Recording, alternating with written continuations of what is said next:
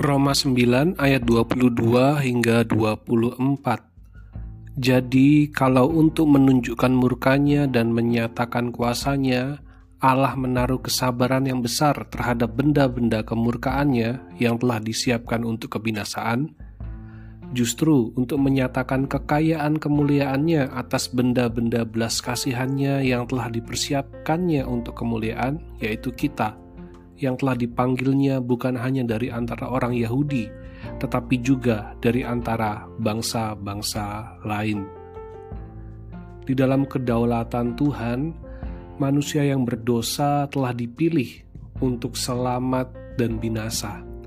Tetapi pilihan Allah ini bukan berdasarkan perbuatan manusia, melainkan berdasarkan anugerahnya.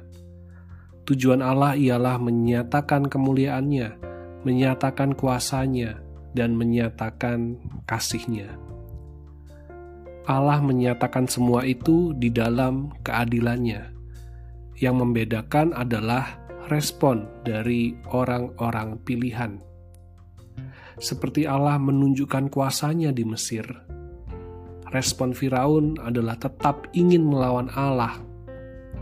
Sedangkan respon Musa dan bangsa Israel ialah mau mengikuti Allah yang hidup Yesus juga melakukan karya-karya yang luar biasa, melakukan banyak pengajaran, banyak mujizat di hadapan orang-orang Yahudi maupun orang non-Yahudi.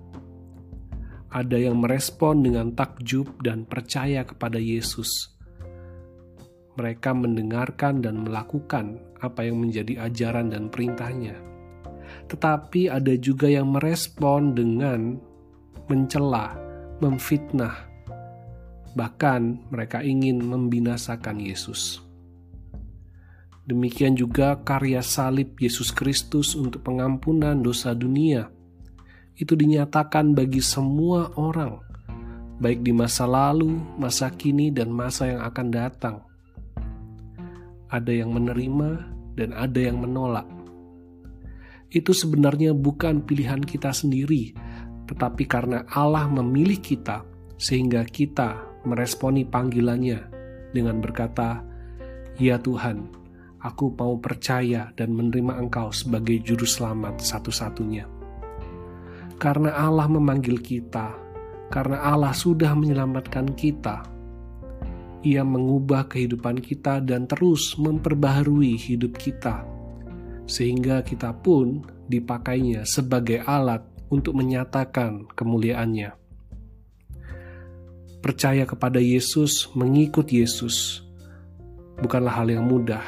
Ada harga yang harus dibayar, ada salib yang harus dipikul. Jadi ingatlah bahwa kita yang telah menerimanya, kita mempunyai kesempatan yang harus kita gunakan untuk melayani Dia, untuk bersaksi dan menjadi berkat di mana pun kita berada. Oleh sebab itu, Mari kita selalu dengan kerendahan hati kita mengerjakan keselamatan yang sudah kita terima. Dengan penuh syukur dan terima kasih pada Tuhan, mari kita mempersembahkan kehidupan kita.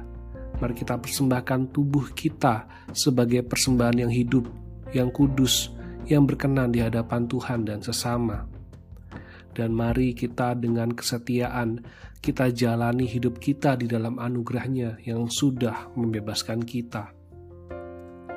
Sungguh rencana Tuhan begitu indah bagi kita, dan rencananya sempurna melalui kehidupan kita. Di dalam segala situasi dan kondisi yang kita alami di hari ini, kita yang sudah merespon percaya, kita yang mau beriman kepada Yesus Kristus, Mari kita percayakan sungguh-sungguh kehidupan kita kepadanya. Mari kita tetap teguh di dalam Tuhan.